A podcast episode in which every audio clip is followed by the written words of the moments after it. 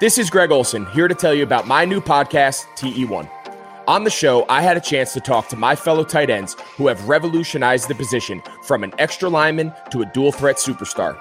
And just like my guests have changed the game, this year, NFLSundayTicket.tv is revolutionizing your NFL viewing experience.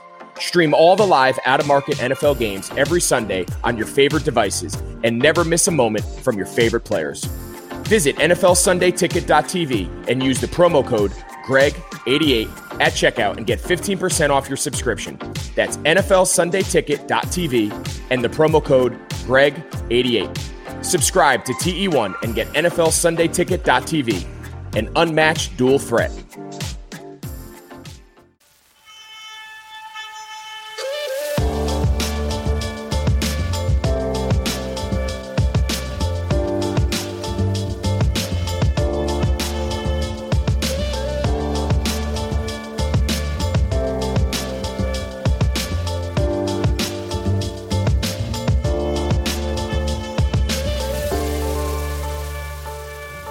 Bulls fans, and welcome to another episode of Bulls HQ, a Chicago Bulls podcast on the Blue Wire Sports Podcasting Network. Thank you for joining me on this episode this week. I appreciate you doing that. It's just me this week on my lonesome. I am, because I wasn't planning on doing a pod this week, to be honest with you. There's not much going on in the Bulls sphere at this point. It's pretty quiet on all things Bulls, but for whatever reason, I just had an urge to do a podcast, and it has been a while since I had spoken to fans or had heard from fans, so I thought, why not do a bit of a mailbag episode where you guys can send me through your questions, what you've got on your mind, and me, being me, the opinionated douchebag that I am, I will come back to you and give you my thoughts. And as always, I got a range of different questions from fans all over the place. Bulls fans are always great in sending in through questions to me, so I appreciate everyone who's most certainly has done that and has helping the podcast out in that sense. So really do appreciate it, but we're going to cover a lot of topics. The typical topics we fans are typically discussing at this point of the year. We're going to be talking Bulls coaching, the draft, obviously, any trades that the Bulls maybe should be considering heading into the next season, particularly with new management on board. Obviously, my thoughts on the current squad of players who we've got around, you know, Zach, Lauri, Kobe, etc. We'll get into that. Maybe we can close the show talking about some playoffs too. So let's rip into it, because I've got a number of questions here. Like I said, I'm pretty chuffed at how many people responded. So again, I really do appreciate it, but I think it makes sense for us to launch into this and start right at the top with coaching, because that is probably the big, I guess, talking point among fans at this point as to what remains open for the Bulls to do heading into, well, maybe not necessarily the new season, because we don't necessarily know when that is, but at least before the draft, we would hope the Bulls are going to have a new coach in place before that. So this first question comes in from Noah Casper. He's at Noah Casper1 on Twitter. He asks, would you rather see the Bulls hire a veteran NBA coach or a young assistant with no head coaching experience? So it's a pertinent question, Noah, in particular based on a report that came out yesterday from Woj, and basically what Woj is alluding to, or at least listing out the names that have been connected to the Bulls job. A lot of these guys that have been connected to the job are your young assistant types, those that don't necessarily have any head coaching experience. So I think the only real head coach, or the only a candidate who has any head coaching experience that's realistically linked to the Bulls job is Kenny Atkinson. So he's the only one that has head coaching experience. I think Kenny Atkinson's still a fairly young coach. He's in his 40s, somewhere in that range. So, he's not an assistant, obviously, but still a youngish head coach. But he's the only one that really does have that experience. Other guys that have been connected to the job, Darvin Ham, Wes Unseld Jr., Stephen Silas, Ime Udoka. A lot of these guys are your up and coming assistants. You can even include David Vanderpool into that as well. He's potentially linked to the Bulls job. Woj added a couple extras as well. Dan Craig from the Miami Heat. He's an assistant coach with the Heat at the moment. Obviously, he's still in the bubble playing or coaching with the Heat. And another name that Woj connected to the Bulls job was Jamal Mosley, who is also a Dallas Mavericks assistant coach, along with Stephen Silas. So they're the guys that have been typically linked to the Bulls job, along with current Bulls assistants Chris Fleming and Roy Rogers. So that's generally the list. There's about 8 or 9 guys. They all seem to be pretty competent coaches or coaching candidates. It's always hard to know of these assistants who will make a good head coach, because from our point of view, from our perspective as fans, it's hard to know anything more than what's written and what's said about these guys. And typically at this time of year when they are applying for jobs, it's generally only, you generally only hear about the positives, right? So it's hard to know what these guys really are about, how good they will be as head coach. And it's obviously a significant jump up from assistant coach to head coach. We may not think this now, but when the Bulls brought in Jim Boylen, he was actually quite revered to an extent and even had some pedigree and some praise when he was coming to the Bulls to be an associate assistant coach behind Fred Hoiberg, given his time with the Pacers and obviously the Spurs. So the point is, these assistant coaches can look nice on paper at some points, and occasionally they'll break the right way, like Tom Thibodeau did for the Bulls, but occasionally things will go pear-shaped, like the Jim Boylen experience did. So it's hard to say, but to answer your question, it seems like the Bulls are going down that path, of hiring a young assistant type head coach. That's typically what they always do. They always bring in a young assistant who is one, to be frank, cheap. An assistant coach going into his first job, they are typically always the cheapest coaches to hire. But they like doing that as well because they had that when you're a young assistant, you have less clout, you have less ability to maybe push and pull and to sort of have things go your way. So I think from that standpoint, that's why the Bulls have always gone young assistants. And it looks like that's what Karnišovas is going down this path as well. My preference, I would probably prefer the Bulls go with a young assistant rather than a retread. And to be fair, there hasn't been that many retread coaches linked to the Bulls job. Guys like Tyrone Lue, Jason Kidd, Jeff Van Gundy, Mark Jackson, the typical names that you hear at this time of year, rumored and linked to specific jobs. They're not connected to the Bulls really at all, which is good. I'm very happy about that. Now, it'll probably all come down to timing and where this all sort of plays itself out, but I would imagine the Bulls will get down the path of looking at least having finalists or hiring a coach by the time any of some of these sort of lead head coaches at the moment may come up. We'll see what happens with Mike D'Antoni, for an example. Perhaps if the Rockets were to drop Game 7 and lose to the Thunder, then maybe he gets fired and he's an experienced head coach that hits the market, but he's probably not someone that really the Bulls should be looking at anyway. I think what makes sense for this team is they need a young coach, one that has a pedigree in developing players, which I think is why the Bulls are currently talking to Kenny Atkinson at this point, but even those other assistants that have been named, so long as that coach comes through and has shown a pedigree of developing players, then that's all that I really care about at the moment. I don't really necessarily care if they're a veteran or not. All that really matters to me is how good are these guys in developing players, because that's where the Bulls are currently at. And I'm not necessarily thinking about this head coaching vacancy or this Bulls soon-to-be coach as the coach that's going to bring a title to the Chicago Bulls. I think what we need to focus on is the next 2 to 3 years. Who can develop this team and at least get them to max out their potential. I think that's all we can hope for. Whether that potential is good enough to win a title, but who knows? Probably not. But as long as you can get the most out of these players, and if you can't win anything big with them, then at least you can maybe sell them off to another team and trade these pieces for something a little bit more grand. But until you get some proper development coaching in, then the players can never do that, I suppose. So the first step is just getting in a good development coach. I'm tipping it's going to be a young assistant, but it could be Kenny Atkinson. I would be happy with both. But I don't really care too much as to whether it's a veteran NBA coach or a young assistant. Just get the right person in for the job. And to that point, we got a question in here from Chicago Bulls en Espanol. So EN Bulls on Twitter.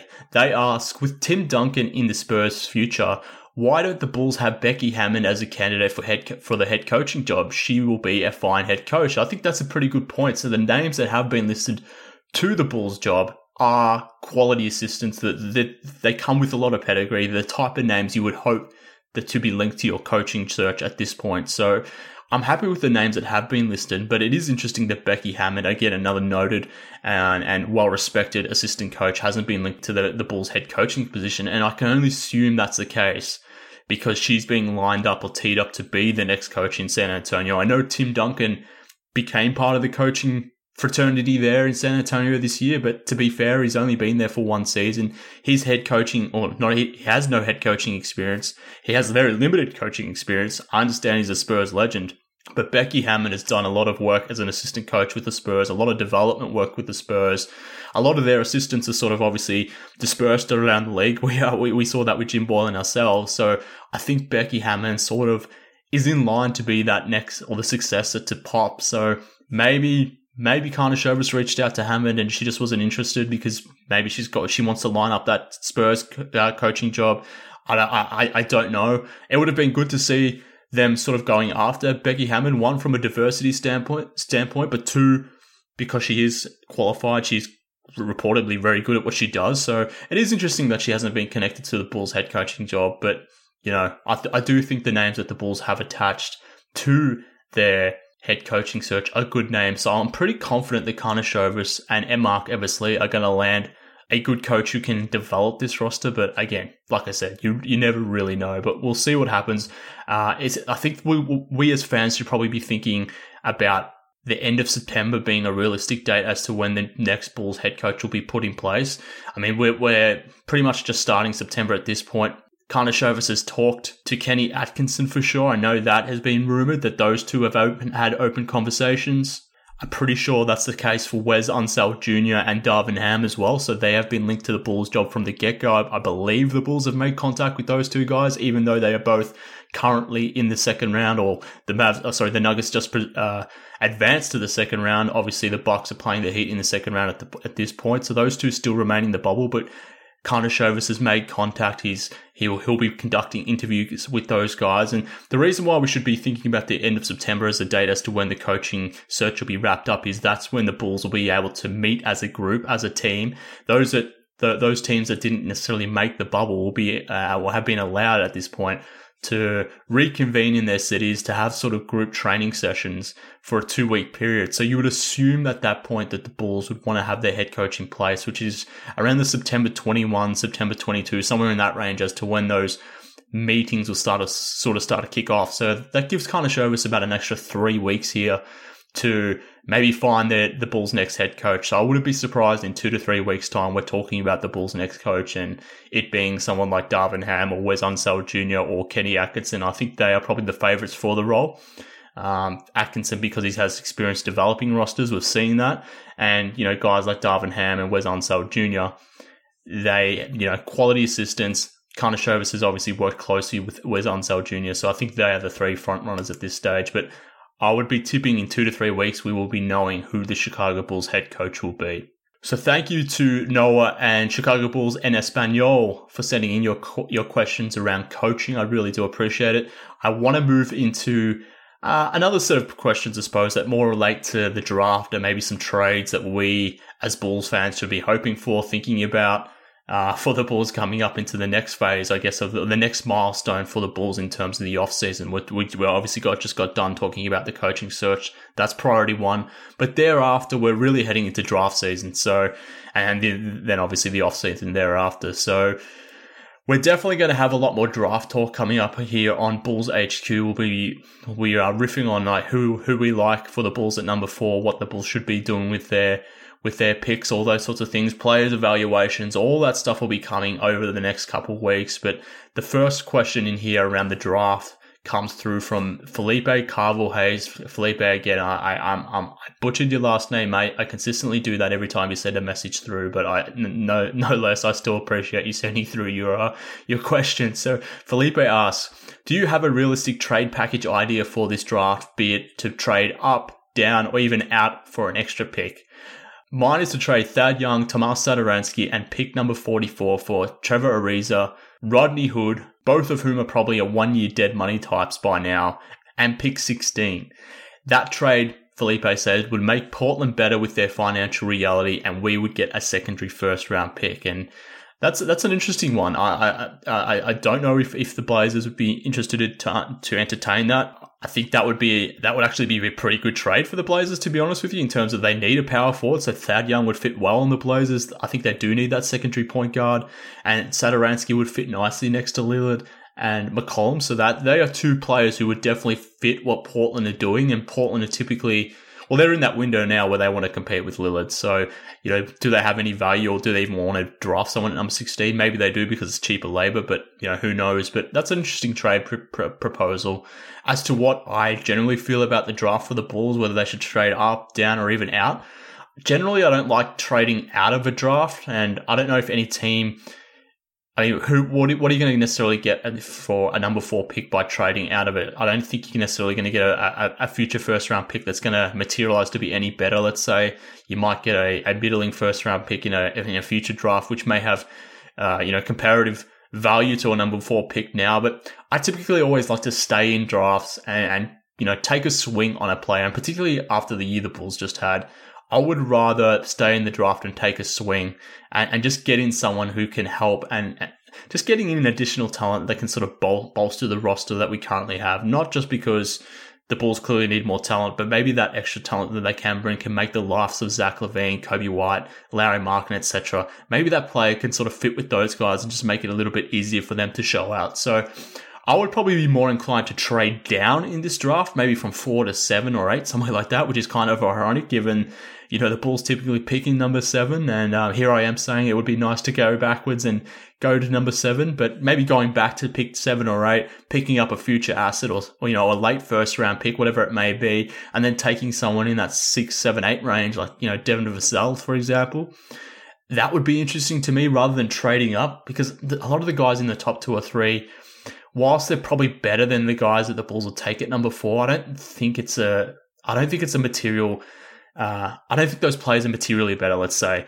So I wouldn't necessarily be trading up because you're going to have to get rid of number 4 and you have to throw in an additional asset. And I just don't see the value of doing that in this particular draft for guys who probably aren't going to be, your next Luka, your next Zion, or whatever it might be. They might be borderline all-stars. Maybe a couple of them may make an all-star game, but I've got serious questions about LaMelo Ball. I've got serious questions about Anthony Edwards. I want no piece of James Wiseman. I mean, who else beyond there is up there towards the top? I'm just not interested in trading up at all. So number 4 is kind of that weird position where you're probably not going to be in a good enough position to maybe snag one of those guys unless they severely fall for whatever reason. But then you're probably paying overs or maybe drafting a little too high to get someone like Devin Vassell or someone like Tyrese Haliburton. Maybe you swing on Killian Hayes. I know the Bulls are interested in Denny of Dia, but are those guys really worth a number four pick? I don't know. I don't feel great about it. But if anything, I'm staying put and I'm trading down, Felipe. So September 2nd, that's where I feel about the draft. That's how I feel about the situation at this point. But obviously, there's still quite a number of weeks before the draft. So I'm my opinion will probably change a million times before then. But thank you for sending through your question, Felipe. The next one comes through from Jeremiah Brown at Jeremiah T. Brown on Twitter. He asks, if you could make one move, a realistic one, not some ridiculous NBA 2K trash ones, what would it be? Yeah, I think this is a good question, Jeremiah, because I think the Bulls, they don't have a lot of options because their roster at this point, a lot of the guys are contracted for next season. So in terms of just current open slots, they don't have necessarily a lot of room to move. So in terms of signing a free agent, they might only be bringing in, 1 or 2 guys, if that. They've obviously got their first and second round draft pick potentially to add. You don't really have any expiring deals. We'll see what happens with Chris Dunn, maybe a couple of others. So in that sense, I don't expect the Bulls to be doing much in free agency. We'll obviously see what they do from a trading point of view, but I wouldn't be expecting too much initially from Karnišovas. So I would imagine he would want to get a look at these guys before making a move. But who knows, maybe if the right offer comes through, then maybe he would package 1 or 2 of, LaVine, Larry, whatever it might be. But I'm not expecting that until, he's had a good 2 to 3 months period to evaluate these guys. And I think Lowry may be an interesting trade candidate, given that he's going into the final year of his rookie deal. The Bulls will obviously need to make a decision at some point as to whether they have him as part of their future plans. If they don't, then we often see a lot of these guys in their 4th year being traded at some point before that extension before a new deal is need to be given to those guys. So I would think he would wait to make any trades. So from that standpoint, I think the biggest move, or the one move that I want to see the Bulls make, and I think it's probably going to happen through the draft, that's the most realistic avenue for the Bulls to add serious talent to this roster, is for them to target some sort of wing player or some sort of ball handler in this specific draft. I think that's how the Bulls need to be thinking. And I say that in part based on what we're seeing in the playoffs. I mean, I just got done watching the Jazz and the Nuggets. We've seen Donovan Mitchell and Jamal Murray go back and forward. Just having that ball handler who can create in half court, I think that's super important. Jimmy Butler has obviously just, been fantastic for the Miami Heat. We've seen Kawhi Leonard do Kawhi Leonard things, obviously last playoffs, this playoffs.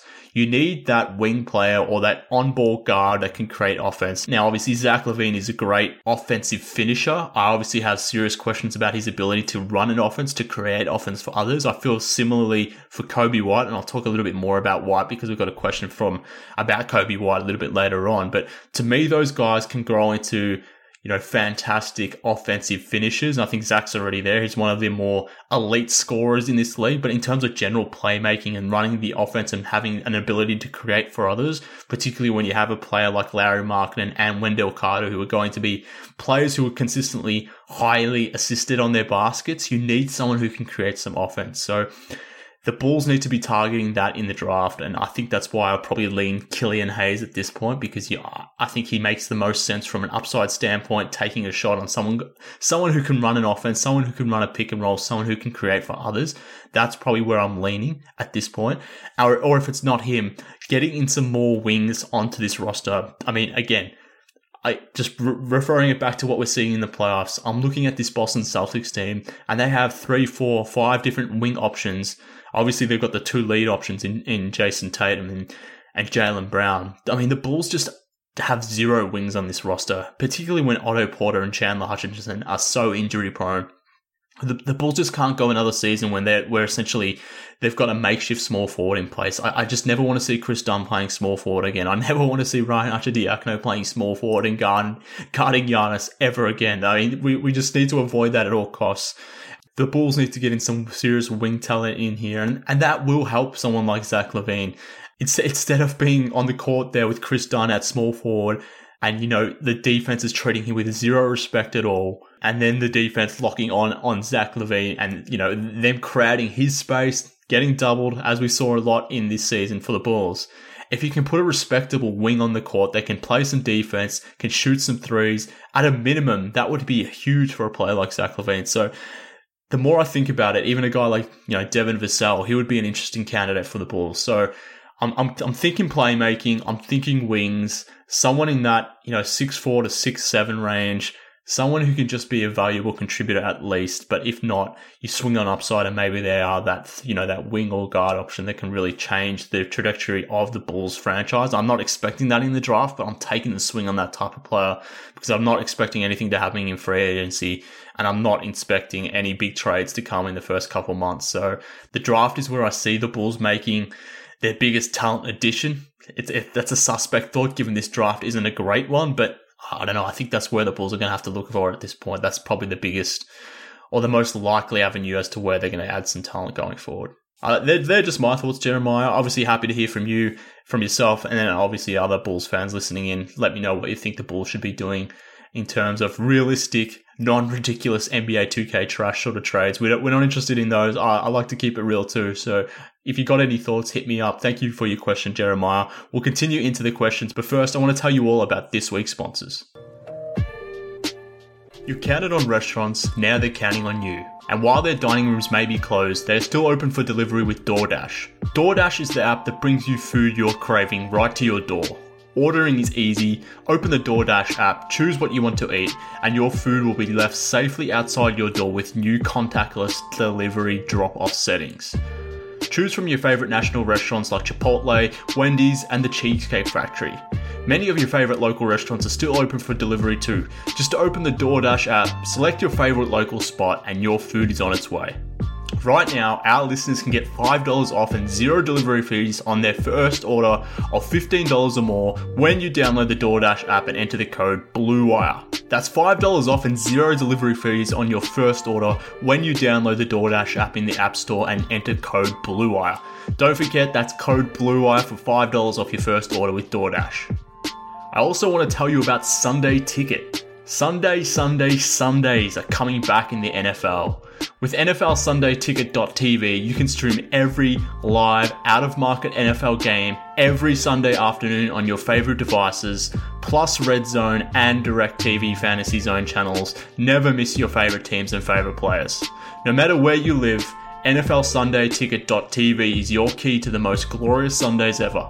Use promo code BLUEWIRE at checkout to get 15% off your subscription.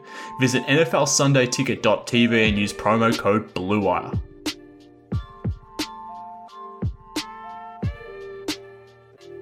All right, back to the show now and continuing on with your questions now. The next set of questions, they're probably more focused around the current squad, the guys that we have on the roster already. So rather than thinking about the coaching and the drafts and the trading and all that sort of stuff, what do I think about the current Chicago Bulls that are on the squad at this point? So the first question comes in from Jerry Wallace. Jerry asks, do you feel that a solid draft and a good head coach signing is enough to expect a Bulls team with a winning record? And yeah, it's an interesting question. I've been thinking about this the last couple of days, in particular about, you know, how the East may shape itself heading into next season. And look, we've obviously spoken about who the Bulls potentially could hire as a coach. I'm hoping that coach is obviously a good development coach and can get the best out of those players. Obviously, if they get that type of player and we get some improvements out of Lauri Markkanen and Wendell Carter specifically, they're the two guys that regressed most under Boylen, then maybe the Bulls can be in a position where they could sort of be challenging for a winning record. Obviously, if they land their draft pick as well, if a Killian Hayes or a Devin Vassell or a Tyrese Haliburton, whoever they draft, if that player can add to the team and not be a complete dud, let's say, and can be a valuable contributor, then maybe then all of a sudden the Bulls have a solid 8 to 9 man rotation. Specifically, if Otto Porter can stay healthy, I think that's key. Like I just sort of mentioned before, the Bulls have 0 wings on this roster at the moment. So if Otto Porter can stay healthy, if Chandler Hutchinson can stay healthy, if they draft someone like Devin Vassell, then all of a sudden you've got 3 credible wings that you can run through the rotation, either in a bigger lineup with Markkanen and Carter on the floor, or even a smaller lineup. So it'll give the coach some flexibility in that sense. So I do think the Bulls have some potential to maybe get out to a winning record. It wouldn't be very much. I'm talking 42, 43 wins at most. But a lot of that, I think, will be dictated by how good or bad the East is next season and what happens in the East. If Toronto are to lose in the second round here, do they break up that team? Maybe not. Maybe that opens up a spot for the Bulls to maybe sort of find their way through. Who the hell knows what with the Orlando Magic? They're always a team hovering around that 500 mark. Jonathan Isaac had a pretty bad injury in the bubble. How long is he going to be out? What are they going to do with their squad? They don't necessarily have a ton of appeal. They don't have many draft picks coming their way. They're not picking it towards the high end of the draft anymore because they've been in the back end of the playoff seedings the last couple of years. So there's always that chance to sneak past the Orlando Magic. I would expect the Nets to be better, obviously, with Kyrie Irving and Kevin Durant coming back next season. Who knows what happens with the Indiana Pacers? They've obviously fired their coach. Does Victor Oladipo hang around for another season? Do they start trading their guys in and out?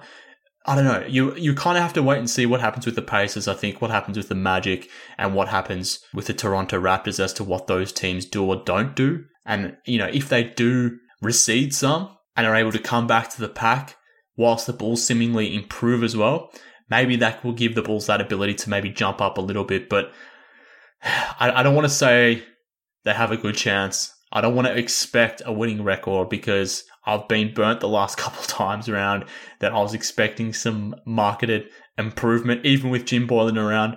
Obviously, Boylen is gone. Things should be better, but I just don't want to assume that going forward. I want to see it first. I want to temper my expectations. So I would say it's probably unlikely, but I do think there is a possible case as to where the Bulls can get back to, if not being a winning team, a 42, 43 win team, to at least being a respectable out team where they can be a competitive 9th seed, win 35, 36 games, something like that. What we were expecting this season, essentially, I think that is still on the cards. Anything more would be gravy, but we'll see. We'll see what happens in the draft. We'll see how this new coach looks, and obviously we'll see how the health of the player and of the players and what development these players can show. We've seen a lot of guys in the bubbles take leaps. Donovan Mitchell, Jamal Murray, Jason Tatum. Well, he was kind of doing it before the bubble, but he's continued doing so. It would be nice to see some of these Bulls do something similar. So we'll wait and see. But thanks for your question, Jerry. This next one comes in from that one Bulls fan at that one guy 614 on Twitter. He asks, are you up or down on Kobe's potential? And is it because he's not a pass first point guard or because you don't think he'll ever be a consistent scorer? So I have mixed feelings about Kobe. I definitely don't think he's a pass-first point guard. I don't think he'll ever really be a point guard. I'm not sure if he's ever going to be a lead guard option.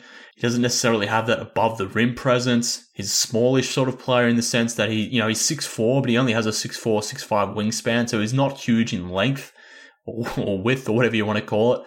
So in that sense, I think his role will be somewhat defined. He can play both guard positions, which is kind of interesting, given he's probably the one Bulls of the core four, let's say, that has some position flexibility, whereas Zach is really just a pure two. I don't think Lauri's anything more than a pure four, and Wendell Carter is definitely not a power forward. He is a center. So Kobe has an interesting element in that sense that he could probably play both guard positions, maybe even slide up to a small forward, depending on matchups. And, if you're playing against three guard lineups or whatever it may be, maybe you can have three guards on the court with the Bulls, which is another reason why I like taking someone like Killian Hayes, because you can maybe run Hayes, Kobe and Zach as a potential rotation.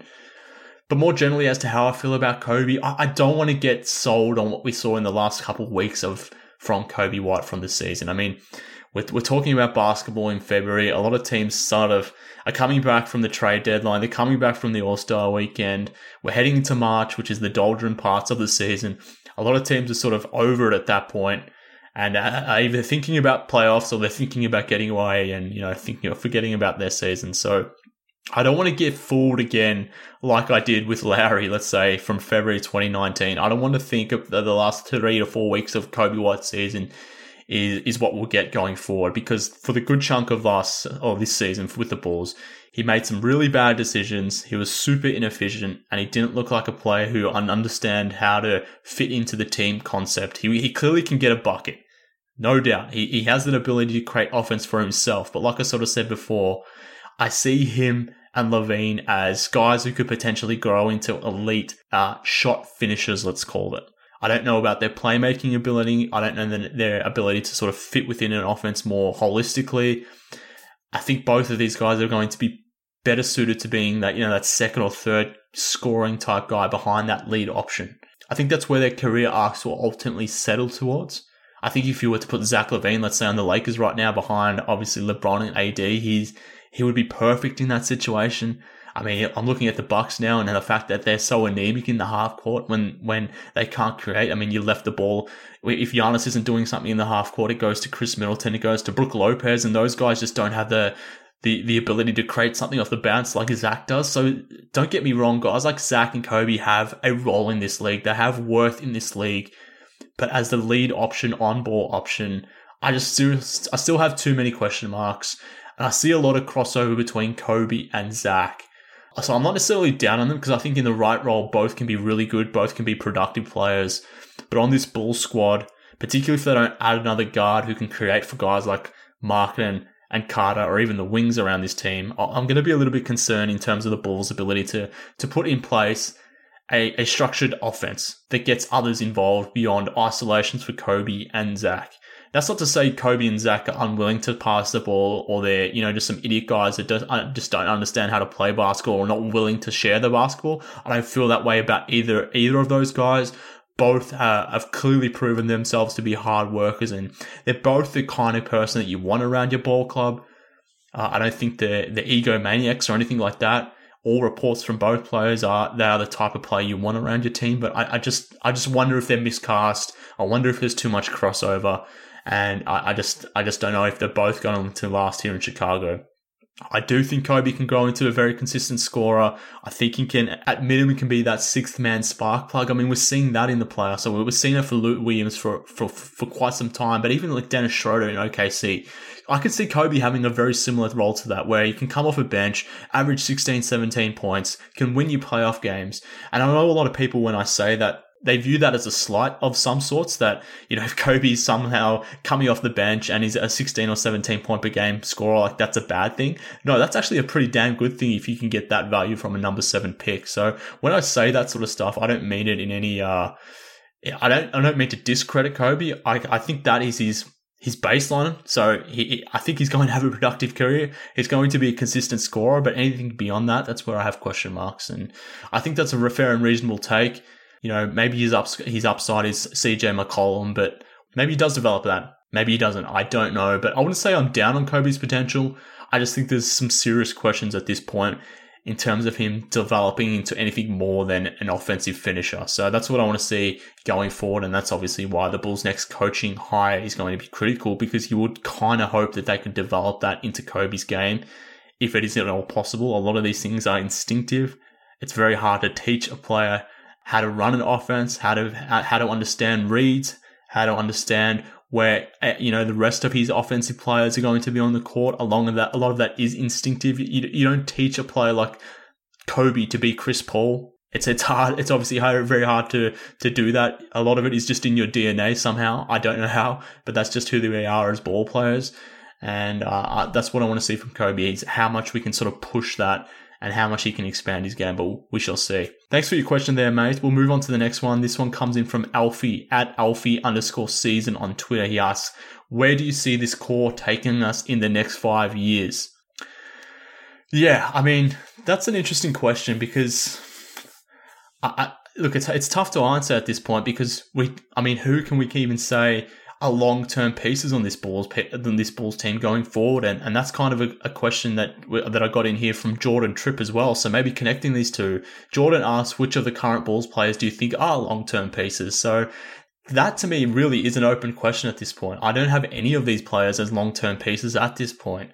So as to, you know, coming back to Alfie's question about, you know, where do I see this core taking us over the next 5 years? I'm not convinced that this core is going to be around in the next 5 years. And I say that because, like I already touched on before, Lauri Markkanen's coming into the last year of his rookie deal. If he has a bad couple months to start the next season, after a bad season with the Bulls in his third season under Boylen here, maybe Karnišovas is looking to shop Lauri Markkanen, which would mean he's obviously gone. Maybe similar with Zach LaVine in the sense that it could be a Jimmy Butler type 2 situation where Zach's only got 2 more years on his deal. If he continues to improve and if he's going to command something close to a max deal, do the Bulls entertain that? Are they interested in giving a player like Zach LaVine a max contract, particularly when they were somewhat afraid of giving Jimmy Butler a max contract now? Granted, the contract for Jimmy Butler at that stage was a supermax type deal that was potentially on the table. So that would be something a little bit more than what Zach LaVine potentially will be earning. Jimmy Butler could have earned 35% of the cap, whereas Zach LaVine, his max contract will only be 30% of the cap. So there is differences there. But it's a similar situation where LaVine is coming up. He's got 2 more years on his deal. After next season, it's only 1. I mean, are they looking to re-sign him at that point? Are they looking to trade him while his value is high? I don't know. So in that sense, I can't sit here right now and say that any of these Bulls are long-term pieces, whether it's Kobe, Wendell, Lauri, LaVine. I would like to say that would definitely be the case, because if that's the case and you're keeping these guys around, then these guys are showing improvement. They're showing you signs that this team can be a 50-type win team, can get up into that 3rd or 4th seed and maybe not be a championship contender, but at least be a respectable ball club that we can all, you know, love and enjoy and actually watch some good competitive basketball for a change. That would be nice. But I just can't sit here right now and say that any of these core is going to be here in the next 5 years or any of them are long-term pieces. But, you know, assuming they all max out their potential and assuming they can all blend themselves together, which again is debatable. Like I sort of mentioned before, I see a lot of crossover between Kobe and Zach. I think Wendell's a pure 5. I think Lauri's a pure 4. You don't have much positional flexibility, which is somewhat problematic. I think it's also potentially going to be problematic as well with the Bulls playing with 2 traditional bigs, particularly as the league downsizes. That's an open question I have as well. So when I put all that together, I still have many questions about where this core is going to take the Bulls going forward. Maybe this draft pick, if you take Killian Hayes and all of a sudden he sort of proves like he can be an all-star type player, maybe that changes the perception of this team. But at this point, I would say if this core forward do remain together, they do max out their talent, then I probably see this team being a max level 2nd round out team at best, a 44 to 50 win team, something like that. Something very similar to the Indiana Pacers when they are healthy, where you got Brogdon, you got Oladipo, you got Sabonis, and you've got Miles Turner at center. You got 4 very good players. A couple of those are all-star players. and a couple may even be borderline all-star players. And if you fill that sort of core out with some good role players, get a good deep bench, get in some good coaching, that team can win you 48 games. It can get you to the second round. It can be a good, fun team that you can enjoy watching. I ultimately think if the Bulls max out what they have with these guys currently in the roster, and they continue to keep this core together, I think the Bulls can be very similar to the current version of the Indiana Pacers. Not the one that went out in 4 games to the Heat at this point, given obviously Sabonis didn't play and Oladipo is just coming back from a serious injury. But in terms of what the max level of those Pacers can be, I think that this current trajectory of the Bulls from a top-end point is very similar to this Pacers team. Yeah, if we're going under the assumption that this team is hanging around, these core players are hanging around, they're going to be here for the next 5 years, that's where I see their potential ceiling be. But in saying that, I think the ultimate caveat, and to Jordan's question, I'm not convinced that any of these guys are long-term pieces at this point. I don't know. Maybe they are. Maybe they won't be. It'll depend on Arturas Karnišovas. It'll depend on who they hire as coach and the development of those players. But ultimately, it will depend on those players and if they can show any signs of developing. I know a lot of Bulls fans are quick to blame Jim Boylen for the stagnation of Lauri Markkanen, Wendell Carter, etc. I certainly have done that too. And obviously Boylen definitely deserves some portion of blame for how those players have stagnated, but I also think it's on those players too to improve. I mean, Zach LaVine, despite being under the worst coach in the league, continually improved. If we can see that from Zach LaVine, then I want to see that from Kobe, Wendell, and Lauri. If Zach can put in the work and can become a better player under the worst coach in the NBA, then I don't want to necessarily just scapegoat Jim Boylen completely and just avoid giving any blame to, Lauri, Wendell, whoever it might be. Those guys need to own some of their own shit too. They need to become better, and hopefully it happens next season. But thank you for Alfie and Jordan for your questions. That's currently how I feel about, I suppose, this version of the Bulls. So I hope that answers your question, Alfie and Jordan. The next one comes in from Kevin Finnegan via email. If you want to send me an email, you can do so by sending your thoughts through to bullshqpod@gmail.com. The next couple of questions did come in through email. The first from Kevin Finnegan asks, so looking at the Bulls roster on paper, there is a great amount of young talent to work with. Do you think it's more likely this team can be molded into a contending team with what they have now and focusing their attention on a correct coaching hire? Or instead, do you think the Bulls need to find that superstar to build around? He names Giannis in order for them to get back to dominance. And to be fair, Kevin, and based on what I've sort of just said, I think the Bulls do need that key player, that number one player, whether it's Giannis or not. It's clear watching the playoffs that the Bulls need that guy who can create in half court. Not only for himself, but for others. Someone when you're in playoff basketball, things slow down. It's more half-court basketball. You need someone who can create their own offense, but create offense for others. And I guess the twisted irony in all that is we just got done watching Jimmy Butler yesterday completely own the Milwaukee Bucks in the half court. He just kept going to the basket, creating for himself, creating for others. Obviously, he took over in the end, but you need that kind of closer in playoff basketball. Maybe you can get by with Kobe and Zach at their current projections or trajectory as players in a regular season. But when push comes to shove, I think you need that. You need that top 10 player, that top 15 player, and the Bulls need their version of Jimmy Butler, which again is very painful to say. They need if it's not Jimmy, then they need a Kawhi type. They need their own version of Luka. Whoever that may be, I think the Bulls need that level of superstar, particularly on the wing. Someone like a James Harden. Obviously, maybe a little bit less problematic than James Harden at times, but they need that level of player where they have themselves a top. If it's not a top 5 player, then someone that's in that sort of 6 to 15 range. And yeah, like I said, sadly, they did have that player in Jimmy Butler. They obviously shipped him out, which is painful to see. And we're seeing him doing great things with the Heat. But the Bulls need that player. And unless someone like Zach LaVine, who probably is on the path most likely to head to that level, unless he really develops the rest of this game and can turn into that type player, then I do think the Bulls need to really find a superstar in that way. How they do that, who the hell knows? I don't think it's going to come through the draft this year. I don't think they'll be bad enough to sort of get a good draft pick next year and get someone like Cade Cunningham. I don't think that's going to happen.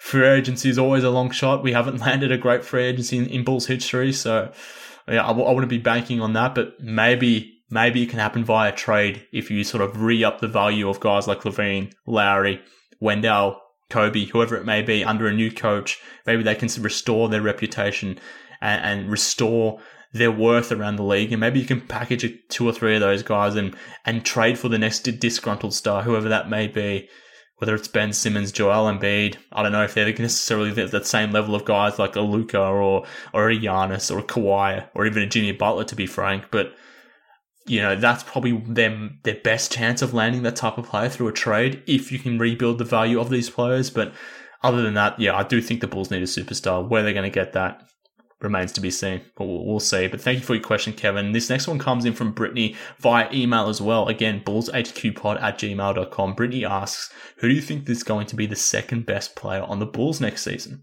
And I wanted to include this question because maybe I have a different opinion as to most Bulls fans as to who I think will be the most important or who would be the best for the Bulls in terms of being their second best player. But I'm very hopeful that the Bulls' second best player is Wendell Carter Jr. next season, because if I can bring that back to what the Heat are doing more generally across the regular season, but even into the playoffs this season, Jimmy Butler is obviously carrying that team offensively, but they have a linchpin behind him, someone who is running their defense, someone who's being almost running their offense to a degree, at least is a great secondary offensive option from the elbows, passing out to the Miami Heat three-point shooters. And that's Bam Adebayo. He's obviously a terrific all-round player, developed into an all-star player this season. And if the Bulls can get something very similar from Wendell Carter, if he can develop into a guy who can average 13 to 15 points, can give you 10, 11 rebounds, 4 or 5 assists, because I know Wendell has that passing ability, whilst playing fantastic defense, because Wendell, from a defensive standpoint, I think he's one of the smartest defenders at his age in this league at this point. I think if Wendell can become a Bam Adebayo type player and LaVine can continue to develop as a player, then if those two guys are your two best players next season, maybe you can develop a little Miami Heat 2.0 or a version of the Heat here in Chicago. Then you could put Kobe and Lowry next to those two guys. I think Lowry is better suited as a number 3 option, to be honest with you. I think just based on the way he plays, the fact that he's probably more a catch and shoot type player. He doesn't necessarily have a lot of moves off the bounce, given the fact that he's a 7-foot power forward.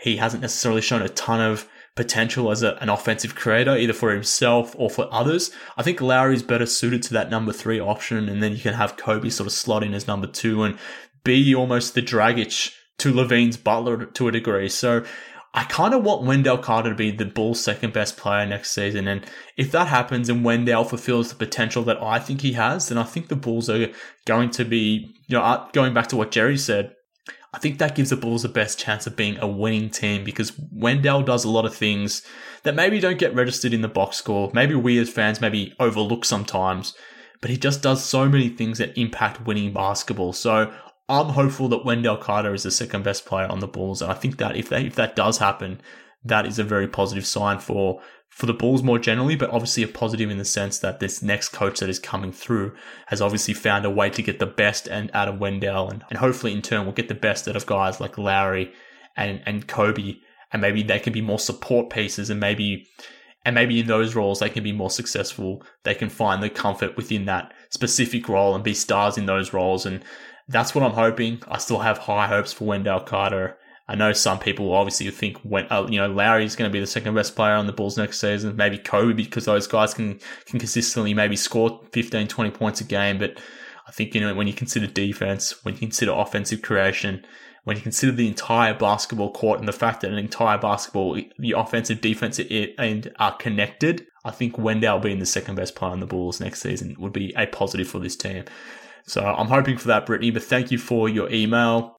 Moving along here, this one came in from Luke, and I don't know why I included this one, because Luke's kind of coming after me at this point, but he asks, why are you such a pessimist even now that the front office has gone? And look, I do have this perception about me that I am a Bulls pessimist based on how I feel about this franchise, how I feel about the players on this roster. And I know I can be a bit of a whinger at times, particularly in the playoffs. I know I was on my shit the other day when Jimmy Butler was doing his thing and sort of leading the Miami Heat. And I was whining about it on Twitter saying this could have been us Bulls fans. We've been robbed of some serious playoff success in this sense. We've been robbed of cheering for a guy like Jimmy Butler. He's exactly the type of player I want on this team, the type of player we need on this team. And here he is, a former Bull who wanted to be a Bull for the rest of his career, doing things with Miami that we wished were happening in Chicago.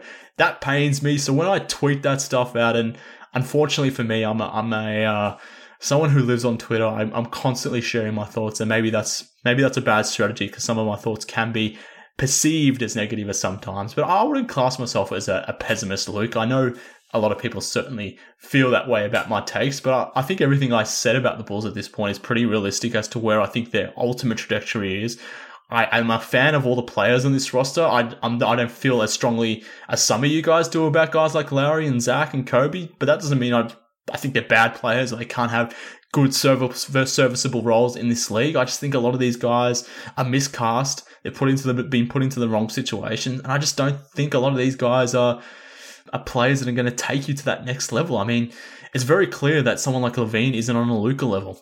It's very clear that someone like Lauri Markkanen isn't on that Jason Tatum or Donovan Mitchell level, or even a Jamal Murray level. So I just don't feel as strongly about the Bulls' young players when I look around the rest of the league. Obviously, when Jimmy Butler is doing his thing, that makes me feel a little bit more pessimistic, let's say, but I don't think I'm coming at this wrong. I don't think I'm looking at this from a pessimistic view. I feel like I'm being realistic. I understand why the more optimistic Bulls fan maybe thinks I'm not necessarily a realist or an optimist of times. I'm very happy that we have a new front office in place. I think the Bulls are going to land a good coach. I'm confident about that based on the names that have been connected to the job. I think Karnišovas is a smart dude, but ultimately the Bulls have a bad ownership group. That's always going to be something that lingers in the background. And I still feel this team needs a superstar. And I feel like the max version of this team is a 45, 48 win team, something like that, which we probably could have had if we just kept Jimmy Butler. So in that sense, maybe that's why I come off as a pessimist. Maybe I'm not as high on some of these players that you guys know and love. Maybe you guys think LaVine is better than I do, Lauri is better than I do, whatever it might be. But yeah, Luke, I don't think I'm a pessimist, mate. But look, I thought I'd include your question because I'm sure there's a lot of people listening, or maybe not if they think I'm a pessimist. But I certainly do think there are a lot of people on Twitter that think that. But yeah, I'm going to defend myself in this case. I don't think I am. But thanks for your question, Luke. But wrapping up now, final question, and this one comes in from Joey Pachone. I think it's Pachone. It's either Pachone or Pachoni, or Paconi even. Joey, if I've screwed that up, mate, I apologize, but thank you for sending your question in via email. He asks, I'd love to hear Brian Schroeder on the pod to talk about draft options for the Bulls. So I think that's a good suggestion, Joey. Brian does know his shit about the draft. He was on the Cash Considerations podcast, another Bulls podcast on the Blue Wire Network last week. So you maybe should go check that out with Brian on the Cash Consideration podcast. He gave his thoughts about the draft. I know Morten Jensen is coming on my podcast next week to talk about the draft, but that's a good suggestion. But back to your question, Joey asks, what are my thoughts so far on the playoffs and which teams have impressed you most thus far? And this is probably a good place to close because obviously we're clearly in the middle, in the thick of playoffs at this point. And Joey, I mean, I can't go past my guy here, Jimmy Butler. I mean, what he did to carry the Heat to that win against the Bucks. I mean, I love the Bucks. Giannis is my guy. I'm obviously a Greek. Giannis is a Greek.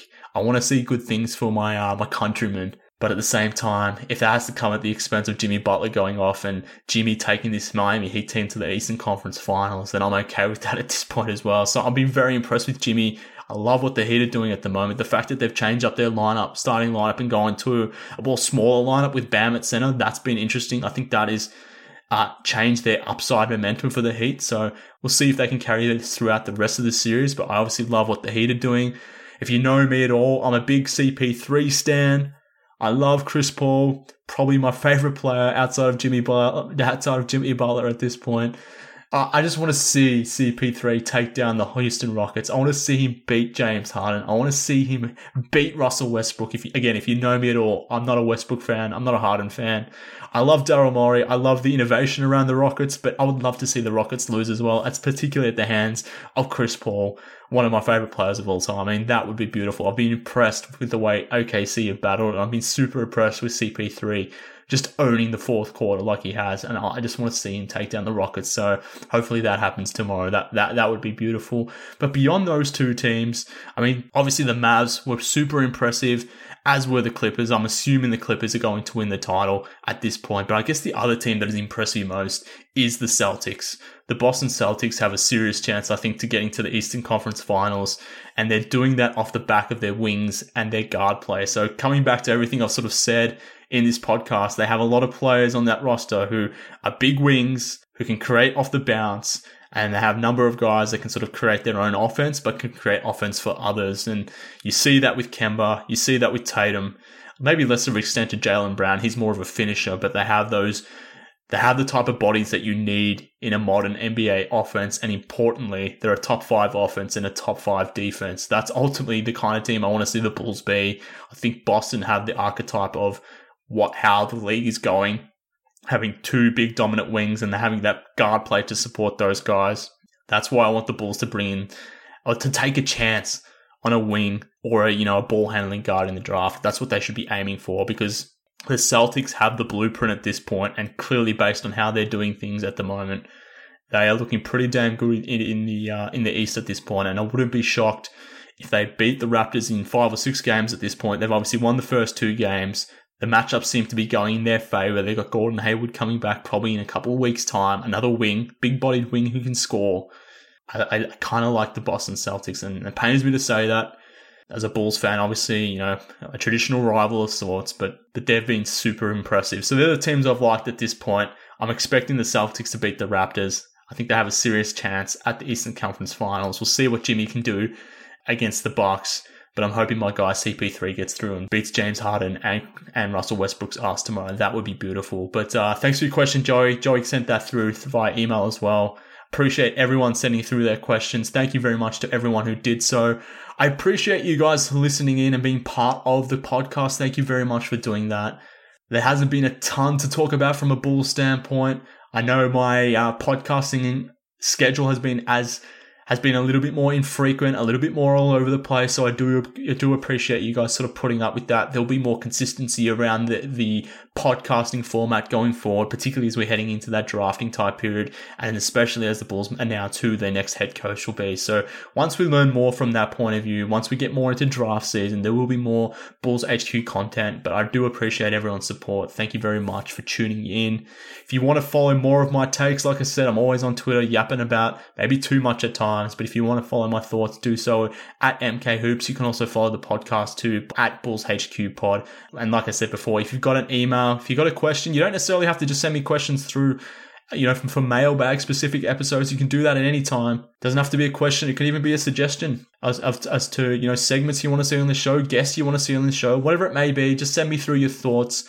bullshqpod@gmail.com. But that just about does it for this episode of the show. Again, thank you to everyone who sent in a question. Really do appreciate it. Thank you for taking the time out of your day for do so. Hopefully I've answered your questions to a reasonable level, and I gave you some sort of insight into all that. But thank you again to everyone who sent in questions. But that just about does it for this episode of the show. We'll probably be back next week at some point talking drafts, so be on the lookout for that. But until then, this has been Bulls HQ. Speak next time, Bulls fans.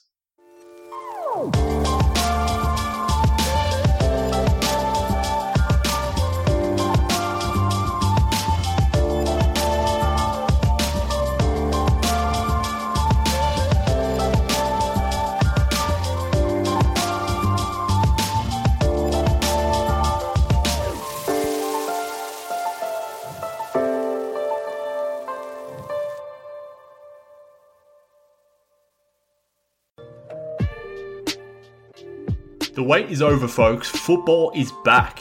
You might not be at a game this year, but you can still be in on the action at BetOnline. BetOnline is going the extra mile to make sure you can get in on every possible chance to win this season. From game spreads and totals to team, player and coaching props, BetOnline gives you more options to wager than anywhere else. You can get in on their season opening bonuses today and start off wagering on wins, division and championship futures all day, every day. Head to BetOnline today and take advantage of all the great sign-up bonuses. Don't forget to use promo code BLUEWIRE at betonline.ag. That's BLUEWIRE, all one word. BetOnline, your online sportsbook experts.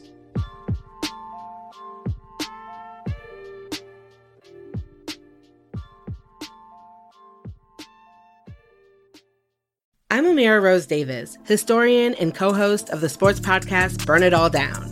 And now I'm hosting the new season of American Prodigy, all about Black girls in gymnastics. For the last 40 years, Black gymnasts have moved from the margins to the core of the sport and changed gymnastics along the way. Now they tell their stories. You'll meet trailblazers like Diane Durham, superstars like Jordan Childs, and everyone in between. Listen to American Prodigies on Apple Podcasts, Spotify, Stitcher, or wherever you get your podcasts. The first taste of rare bourbon you finally got your hands on. That's nice. At Caskers.com, we make this experience easy. Caskers is a one-stop spirit curator with an impressive selection of exclusive, sought-after, rare, and household names in the realm of premium spirits and champagne. Discover the top flavors of the year now by going to Caskers.com and using code WELCOME10 for $10 off your first purchase. Get $10 off your first purchase with code WELCOME10 at Caskers.com.